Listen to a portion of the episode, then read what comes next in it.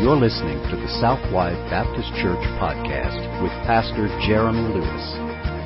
At Southwide Baptist Church, our mission is to boldly proclaim the gospel of Jesus Christ and thereby lead people to worship God authentically, connect in biblical community, grow in Christian maturity, and multiply disciples and churches both locally and globally. For more information about our church, please visit www.southwidebaptist.com. Now let's join Pastor Jeremy for today's message. Well, if you have a copy of God's Word, let me invite you to turn with me to 1 Corinthians chapter 3. 1 Corinthians chapter 3, and we will continue our study of this incredible book series entitled A House Divided. A House Divided.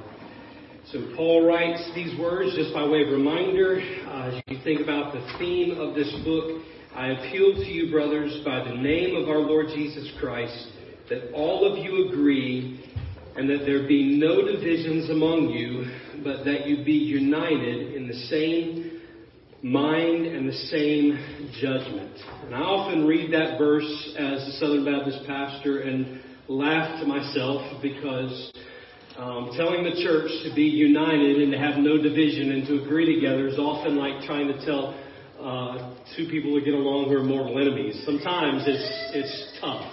Um, the church is renowned for our uh, fighting and bickering with one another. Unfortunately, we we shouldn't have that um, that reputation, but we do. And so Paul calls us to agree together and that there be no divisions. So two things, the church is united to Christ, and so we must therefore be united in Christ. The same mind and the same judgment. Doesn't mean that we're going to agree about everything, but it means that we must come together for the purpose of agreement and unity and to look beyond small differences and to agree together on what really matters the most. Unity. But the church can never be in unity if we're too busy tripping over our own egos. Now I'm meddling. But we can't be in unity if we're too busy tripping over our own egos. So far, the biggest problem in the church at Corinth, as we've seen, was their pride. They had a lofty opinion about themselves, an overinflated view of how good they were, how wise they were, how successful they were, and an under realization of how dependent they were on God, His wisdom, and His superiority. The reality is pride is constantly threatening the church. Confidence in, in, in, self has to be constantly put in check in the life of the church, certainly in the life of the Christian. If we're going to be effective for the kingdom, we've got to keep self out of the way. Amen? Got to do that. In order to help the church at Corinth do that, then, They've got to see the problem of pride among them. And Paul then uses two illustrations to help them. The first is a field, and the second is a building. Those two illustrations, a field and a building. We're going to look at these two illustrations over the next couple of weeks. What does it look like to seek the kingdom as a field and ourselves as workers in it, and then as a building and ourselves as a part of it? So this morning, we'll look at this field and what it looks like to be kingdom workers in the field. If you found your place, let me invite you to stand with me in honor of the reading of God's Word as we begin together this one paragraph this morning, beginning at verse 5 and going through verse 9. Paul asks the question, What then is Apollos? What is Paul? Servants through whom you believed as the Lord assigned to each. I planted, Apollos watered, but God gave the growth. So neither he who plants nor he who waters is anything, but only God who gives the growth. He who plants and he who waters are one, and each will receive his wages according to his labor. For we are God's fellow workers. You are God's field, and looking at next week, God's building. Let's pray together. Lord Jesus, I pray that this morning we would see very clearly in your word what it means to work the field of the kingdom. I pray that you would empty us of pride and of self. God, would you help us to see where we, like Corinth, have an inflated view of ourselves and our own abilities and our own successes. God, remind us so very clearly of the gospel and our need for Christ. We are desperate for you, Jesus. Without you, we have no hope. Remind us of that this morning so that you would receive glory and honor in your church for the growth that you provide, because we know it can only come from you. Lord, I pray that you would cause those here this morning who do not yet know Jesus to be reflective of their own pride, to reflect on how that pride leads to destruction, but that there is a way that, is, that leads to eternal life and the only way is through Jesus. So, God, would you lead them to repentance and faith in Christ today? We, we pray in Jesus' name. Amen. Thank you. May be seated. So, two illustrations, right? A field and a building. Things that we can relate to very clearly. But the one question that governs both of those illustrations at the risk of us running off with these illustrations and applying them in any number of different ways that the Bible does not, there is one question that governs both of them, and it's found in verse 5. What then is Apollos? You can include in the same question, what is Paul? And Paul answers, servants through whom you believed, as the Lord assigned to each. Those at the church at Corinth have an inflated view of their own importance to the ministry of the church and its success. In other words, without me, Corinth, you wouldn't be anything. You need me to fill that spot in ministry. Without my ministry, without my particular position, my giving, my serving, the church would just simply fall apart. You need, you need my wisdom, Corinth, if you're going to move forward. And then they began to form interest groups around those positions, signing leaders to them Paul, Apollos, Cephas, even Jesus, maybe more than that. So Paul, with a hint of sarcasm in response to that lofty opinion of themselves, asked them, Who exactly do you think you are in the kingdom of God? Don't, don't we have the same problem, the same kind of tendency to think more of ourselves than we should. To think that the church is what it is because of us and because of what we've given and the way that we've served. Paul says, what really is Apollos? What really is Paul anyway? Aren't these leaders among you just servants through whom you've believed? Weren't they just God's mouthpiece? Not one of you has believed in the name of Paul or Apollos. They were just used by God. And God is acting. And God is bringing about growth according to the assignments that He's given in the church. All of this is from God. It's His assignment and His field and His kingdom. It's easy to get an inflated sense of how much better the kingdom is because we're a part of it pride and ego and selfishness. Sometimes it's more deceitful and subtle versions. Things like self-pity or simple overconfidence or healthy, as we might call it, competition. I want you to hear this this morning. Human ego distracts, divides, derails, and eventually destroys the local church. human ego distracts, divides, derails, and eventually destroys the local church. In, in, fact, if you were to get more general than that, human ego destroys all kinds of relationships. Our egos destroy our careers. They destroy our marriages. They destroy families. In fact, if you were to just take every facet of society and you were to just measure it by its success and you were to look at how much of the human ego is involved, what you would find is for a while it may seem successful, but eventually it ends in destruction. Our ego is the very essence of sin. And we turn to ourselves rather than to God. And the Bible says that pride goes before destruction and a haughty spirit before a fall.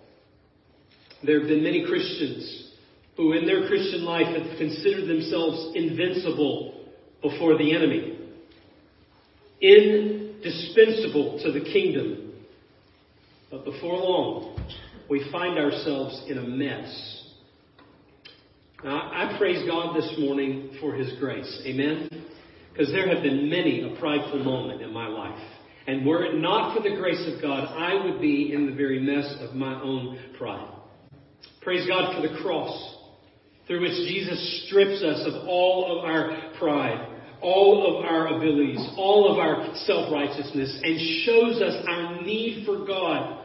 And the only way to Him through the cross of Jesus and it is through the gospel that our pride falls and the exalted nature of God is lifted up and all is right in our lives as a result of Jesus. Jesus becomes all in all to us. Pride goes before the fall. What Paul is doing here at the church at Corinth is trying to rid them of that pride, even as the cross rids us of our pride. And he says it to them, to them in this way. He says, You are God's field. Field. Maybe a kind of strange illustration to use. The church at Corinth is like a field. They're not very much familiar with farming entirely, but they get some idea of farming and a harvest field and what that would look like. And Paul says the believers the church, you're the field, you're the growth, you're the harvest, the, the result or the fruit of hard labor. We in DeFuniak know what farming is all about, don't we? Hard labor, sweat, blisters, right? I don't know much about farming, but we did some sprinklers the other day, and I'm going to tell you what, the blisters are awful after you've been digging all day long, right? Muscle pain, arthritis. Somebody give me an amen right? We start hurting. Sunburn. Curtis knows all about those sunburns. He's been out in the yard a bit, right? For years. Sunburn. Takes a lot of work if you're going to see a harvest in a field. If you're going to be a farmer, you've got to put in the work before you're ever going to see a harvest. And what Paul says to the church of Corinth is, you guys are God's field. Now, Scripture is full of this kind of field imagery, right? We could look all throughout Scripture and see all kinds of places where the kingdom of God is like a field, and, and it teaches us what the kingdom of God is like. For example, you might be familiar with the parable of the sower. Mark chapter 4, verses 1 through 19. If you're not, I would encourage you to go back, go back and read that. It's a picture of the kingdom of God, and there's three types of soil, and the sower is sowing seed. Remember, the first two fall on soil that's not receptive. That final soil, that, that, that seed is sown and it bears fruit, right? Jesus goes on to tell the disciples that they are they are sowing this seed, and the seed is the word of God, and where it takes root in the human heart, that's that's good soil. Might be one place that we would look to to see this imagery. Or you might recall Matthew chapter 9. Remember, Jesus is going throughout all the cities and the villages, Matthew tells us, teaching in their synagogues and proclaiming the gospel of the kingdom and healing every disease and every affliction. It's this giant picture of evangelism and ministry that Jesus is doing all throughout Jerusalem and Judea. And yet, when he saw the crowds, Matthew tells us that he had compassion for them because they were harassed and helpless, like sheep without a shepherd. And Jesus says this to his disciples The harvest is plentiful, but the laborers are few. Therefore, pray earnestly to the Lord of the harvest. Again, it's God's field to send out laborers into his harvest. So you might go to Matthew chapter 9 and see that there's a great need to reap a harvest from this evangelistic mission field. The imagery is common throughout Scripture. But Paul places them back in the field in two ways. First, they are the field itself. He says, You are God's field. They, along with all the believers, not just believers at Corinth, but the church universal, all of them are God's field collectively. As you think about all the believers in Walton County, we are God's field. And in one sense, the local church is an expression of that. The second way that they are in the field is that they are workers in the field, gathering more harvest, planting, watering, plowing, cultivating, all the things that come along with seeing a harvest. They're doing the work. Paul is doing that. Apollos is doing that. They're examples that Paul gives here. But others are working in the field in various ways. Some of them sharing Jesus with their neighbor. Some of them perhaps playing an instrument in worship. Some of them caring for fatherless children and orphan care. Some of them feeding the hungry or caring for the widow. Some of them leaving and going on mission for the Lord. All kinds of believers, all kinds of different jobs, planting all kinds of kingdom seeds, watering those seeds, maybe even perhaps watering seeds that they did not plant themselves, but all of them working this field for the sake of the harvest. So they are the field, they're in the field, and Paul uses this illustration to make his point plain. And the point is not about who they are necessarily in the field, but who the field belongs to and who is actually making the field successful. Now watch this. Verse 6. I planted, Apollos watered. Lots of work going on. Lots of blisters. Arthur is very present in this case, right? Some of y'all know what I mean by Arthur. I'll ask later. But he says, God gave the growth. He says it twice. Verse 6 says it again in verse 7. So neither he who plants nor he who waters is anything. By the way, he's not, he's not reducing the value of planting and watering and working. There is great value and great obedience in working the field. We'll come back to that later. It's not that they're unimportant. It's that when you compare them to what he's about to say, they are as nothing. Paul says, but only God who gives the growth. He who plants and he who waters are one, and each will receive his wages according to his labor. For we are God's fellow workers. You are God's field, God's building. The emphasis in the passage is on God.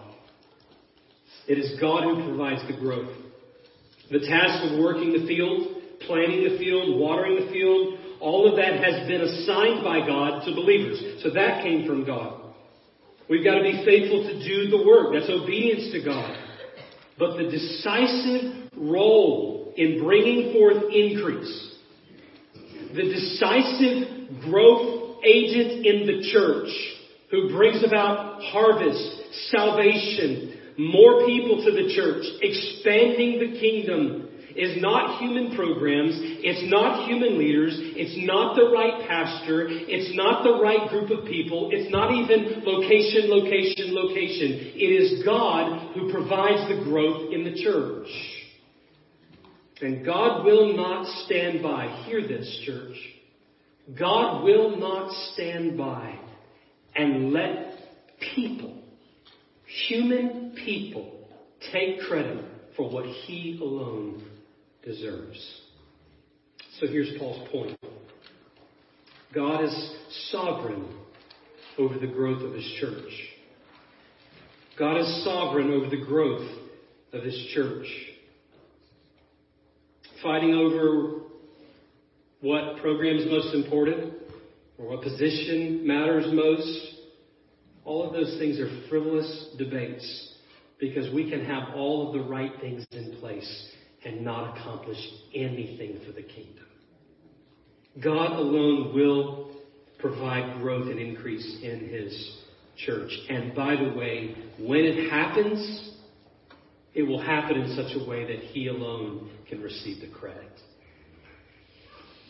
The Southern Baptist Convention, one year, there was a church that was being examined for doctrinal issues. The decision was on the floor whether to remove this church based on what we believe primarily as Southern Baptists as a as a whole in the Baptist faith and message. And the belief or the doctrine of this church was contrary against what we have said we believe as a convention. At the time, this church was no small contributor to the Southern Baptist Convention. In fact, this was, at the time, the largest Southern Baptist church in the entire denomination of some odd 47,000 Southern Baptist churches. As the issue was coming to the point of decision, the pastor of this particular church rose to speak from the microphone, and he was given the floor. Much time, in fact. He didn't back down from his doctrinal position at all. Instead, he said these words. And I want you to listen closely. You know, it's customary for a guy who's about to be hung to let him say his dying words. Of course, the room erupts in laughter. He said, I have no intention of defending myself. I have taught my kids and grandkids for years. I am most like Christ when I refuse to defend myself. He had already opened when he came to the microphone by saying that in the county that the Southern Baptist Convention was meeting in that time, out of the 149 churches, Southern Baptist churches, in that county, 90 of them were started by this particular church. And then he paused for applause. So when he came to the microphone, he said, I could not have built my church to the size and influence in, in, to this size and influence in any other denomination. And though he said he would not defend himself, building on the Southern Baptist Convention, he said this. I love Southern Baptists.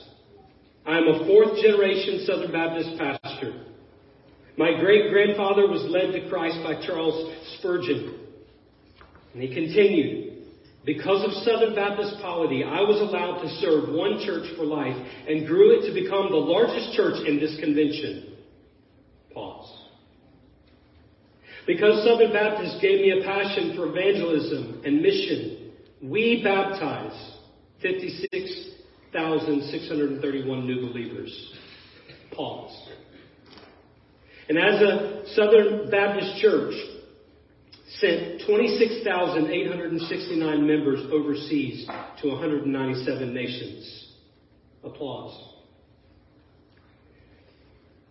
Because Southern Baptists taught me the value of membership covenant, 78,157 members of our church signed our covenant after taking a four hour membership class. More applause. Because Southern Baptists taught me to emphasize the priority of Bible study, we now have 9,173 Bible studies in homes in 162 cities. Because Southern Baptists taught me the value of church planting, we planted 90 in our own county alone and literally thousands around the world. Because Southern Baptists taught me to honor and love the local church, I have, I've had the privilege for 43 years of training 1.1 million pastors. And then he says, that, sorry friends, is more than all of the seminaries put together. Keep in mind, he's defending himself as being able to stay in the Southern Baptist Convention. And after each statement, with a sarcastic grin, he paused for more applause. What's missing from his defense? Did you catch it? God is. Nowhere did he mention what God had done in adding to his church, what God had done in saving souls. God had been replaced by human effort. That human effort had created a lot of opportunities, but at the end of the day, does it honor the Lord that we achieve human success and He doesn't get credit for growing His church? Sadly, this pastor did not lead his church to turn from doctrinal error, and if I were to give you the name of the pastor, many of you would have books written by him on your shelf at home. The church has been removed from the Southern Baptist Convention. I only share this story with you this morning to tell you this that we are in equal danger of being in the same position of falling prey to human effort and human success and our own egos more than we are dependent upon the Holy Spirit of God to provide the growth that only He can. If we're not careful, we may not speak it from the floor before 12,000 Southern Baptists or thousands more watching remotely, but we will make the same claim with our attitude and our actions inside the local church. On the other hand, if we can keep the reality that we are 100% dependent upon God for everything before us, we will be a people that will be everly, ever more dependent on God and eager to see Him move and desperate for that to happen and humbly seeking Him and faithful in our obedience to Him. It will keep us faithful and obedient. It'll keep us worshiping and grateful when He does what He only can do. It will keep us in unity as we seek the glory of God and the glory of God alone. God is sovereign over the growth of His church. So, where then should we see ourselves in the field?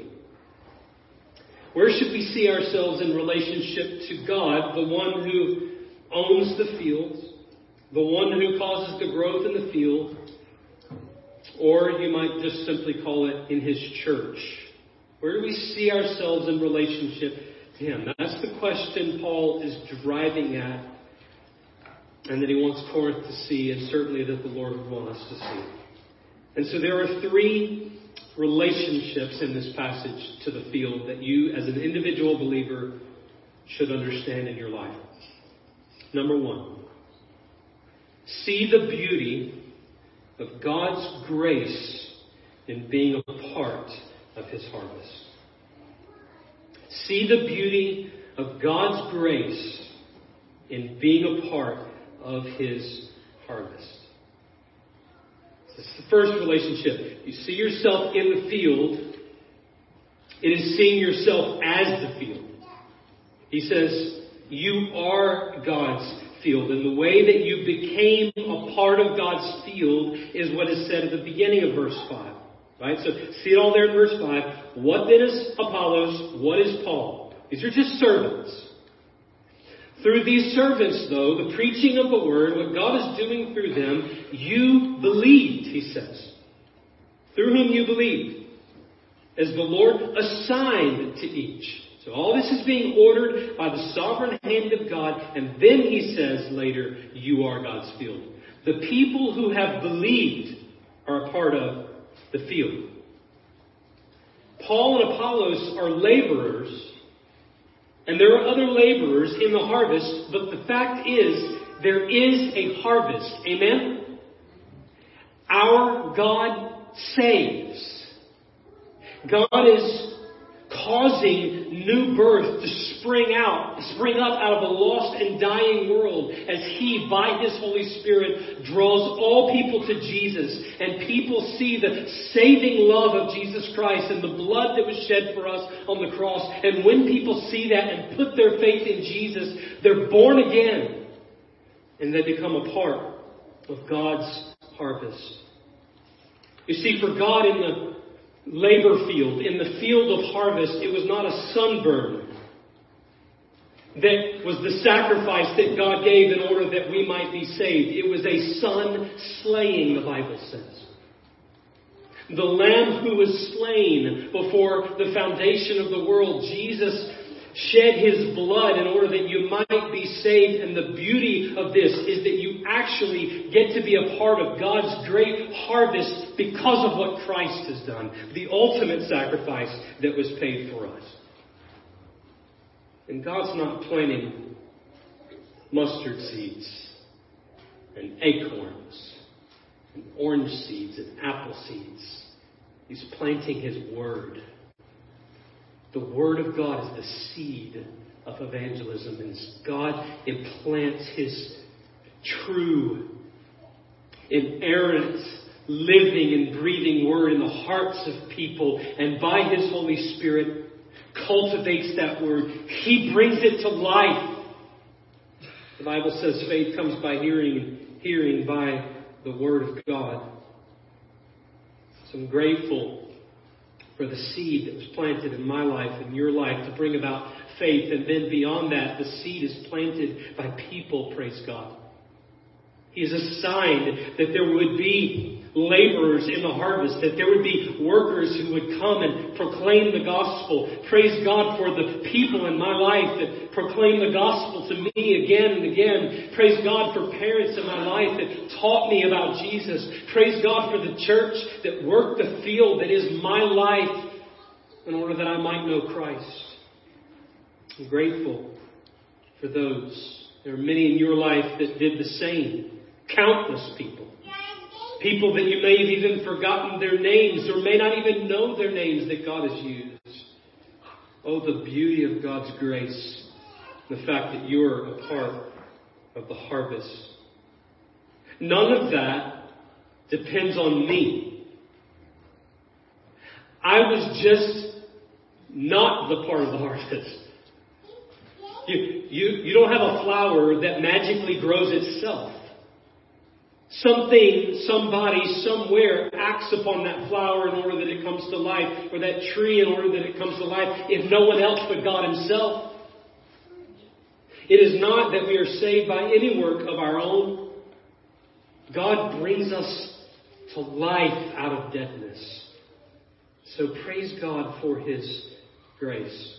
And the fact that God is sovereign over the growth of His church because it means today I'm a part because of what God has done in me. Can I tell you this morning that if you do not know Jesus as Lord and Savior, God has done and has been doing amazing things to lead you to the point of where you are today. And if we could only tell the stories across this room of what God did in our life when we weren't even aware to bring us to the place that we are now, today. Even after becoming a Christian, all the things that He's ordered for us, so that this day we would be worshipers. And God is leading you today. He's placed you in this place so that you might hear the word. He has protected you and your life this far. He's giving you breath in order that you might confess Jesus Christ as Lord and Savior. Won't you do that today? Won't you trust Him for salvation today? There's a second thing. It's not just the beauty of being a part of the harvest. It doesn't end there.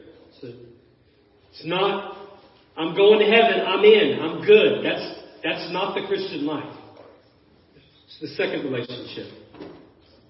See the honor of God's commission as one of his fellow workers. See the honor of God's commission as one of his fellow workers. Verse 5. Paul says, What then is Apollos? What is Paul? Here's what they are servants through whom you believe. And the Lord has assigned them. The end of verse 5. For we are God's fellow workers. You are God's field. God has commissioned you. So first off, don't rob God of the credit with your attitude toward the church. Don't rob God of the credit with your boasting about what you can do in the kingdom. Don't rob God of the credit by mistreating those in the church. You have been honored by our Heavenly Father with a gracious gift of working in the kingdom. You've been given a plaque. you, have been given a place. You've been given a responsibility, a task. Don't rob God of the honor by making it all about you.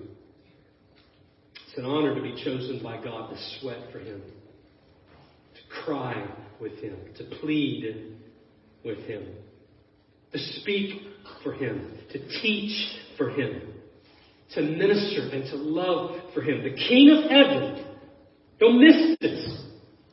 The King of Heaven has said, Come, be a part of my kingdom, and I want you to speak on my behalf. What an honor. What an honor it is to be a Christian. Jesus, the very King with all authority, said, Go therefore and make disciples of all nations. He has given us the commission. It's a holy honor, and we should be eager to be a part of it. We should be faithful at the plow. We should do our job with diligence and with joy because the King has called. There are two kinds of workers then in the kingdom. There's some who plant and there's some who water. Some of you are going to spend a whole lot of time planting and not see a whole lot of harvest. Some of you are going to spend a lot of time watering the seeds that other people have planted. And by the way, if somebody else in another church ends up watering the seeds we've planted, praise God for that. Because we're the field. But there's only one person who can actually cause the growth. It's God. And we are fellow workers with Him. So some of you this morning might be planting seeds. I would be content in that. The authority of God's Word. It's okay. It's an honorable place to be. Keep planting the seeds. You say, I don't see any success. Nobody's trusting in Jesus. I keep inviting people to church. They don't come to church. I just don't get it. You keep planting seeds. You're not responsible for what God's responsible for. You're responsible for the seeds. Don't stop being faithful with the seeds. This is what happens. We stop working when we stop seeing an outcome. Because we forget that God's responsible for the outcome, not us. So you keep being faithful. Keep planting the seeds. Some of you right now are watering seeds that you planted a long time ago or somebody else did. Keep watering. Keep cultivating. So the day you take your last breath, we work the field. Why? Because we have the honor of being commissioned by the king as one of his fellow workers. Third, see the reward of God's eternal kingdom to all of those who trust in Christ. See the reward of God's eternal kingdom to all those who trust in Christ. Verse 7. So neither he who plants nor he who waters has anything. Now watch this but only God who gives growth. He minimizes the work of people, maximizes the work of God. Not that it's unimportant to work, but it's not decisive. In verse 8, he who plants and he who waters are one. And then he says, each will receive his wages according to his labor, for we are God's fellow workers. You are God's field. Now you gotta be careful here. Gotta be careful not to get twisted up. Because if you read verse 8, you may come away with a works based approach to evangelism or to even salvation. Paul is not saying here in this passage that, that somehow by more work that there is more reward. Now, that is taught in Scripture in some ways. We could spend time looking at those. Perhaps you could go in just 2 Corinthians chapter 9 verse 6. The point is this, Paul says this, chapter 9 verse 6. The point is this, whoever sows sparingly will also reap sparingly, and whoever sows bountifully will also reap bountifully. And Paul's talking about giving. He's talking about the collection of the saints. The need to give of our income to support the work of the ministry. And he's saying, don't be reluctant in that. He says God loves a cheerful giver. So there is a sowing and a reaping when it comes to our giving. You might go back to Matthew chapter 25 that talks about the parable of the talents, where there was things that were entrusted to faithful believers, and some of them were faithful, some of them were not. It's a matter of stewardship, what God has given us to use for the sake of his kingdom. But here, Paul does not distinguish between the two works. Actually, he makes them on the same level ground. Did you notice that? Don't miss it. Paul makes the two workers, neither one who waters or plants anything, it's God who provides the increase. He's making it level there, and he says they're actually one. In other words, this is not a different levels of reward. This is the very fact we actually get a reward for all the labor that we've been doing. Church, isn't that encouraging and faith filling to know that one day whenever we face Jesus and we give an account of our lives and how we spend our lives for the kingdom as believers, that He will say to us, Well done, my good and faithful servant. You've been faithful with what I gave you. Church, there is reward that is coming, and whether it comes this side of heaven or not, it is not a thankless job to be a Christian or to work the field. Sometimes serving here in this world is a thankless job, though. Sometimes you'll volunteer in the nursery and nobody will say thank you and everybody will complain. Sometimes you'll witness to a neighbor and they'll laugh at you, maybe even spit in your face. Sometimes conflict will arise in the church because people don't feel like they get the credit that they're due. But when God alone is to be credited, you know what happens? Offenses are quickly forgiven. Feelings don't get hurt quite as easily. It doesn't matter whether I'm thanked or not. It feels good, but it's not my motivation. My motivation is the glory of the King. And when that is true, not only do we understand what it means to lay pride down, that the church is in unity. So, where does that leave us? If Jesus ultimately is the one who provides the growth in His church, it leads us with one of two responses this morning.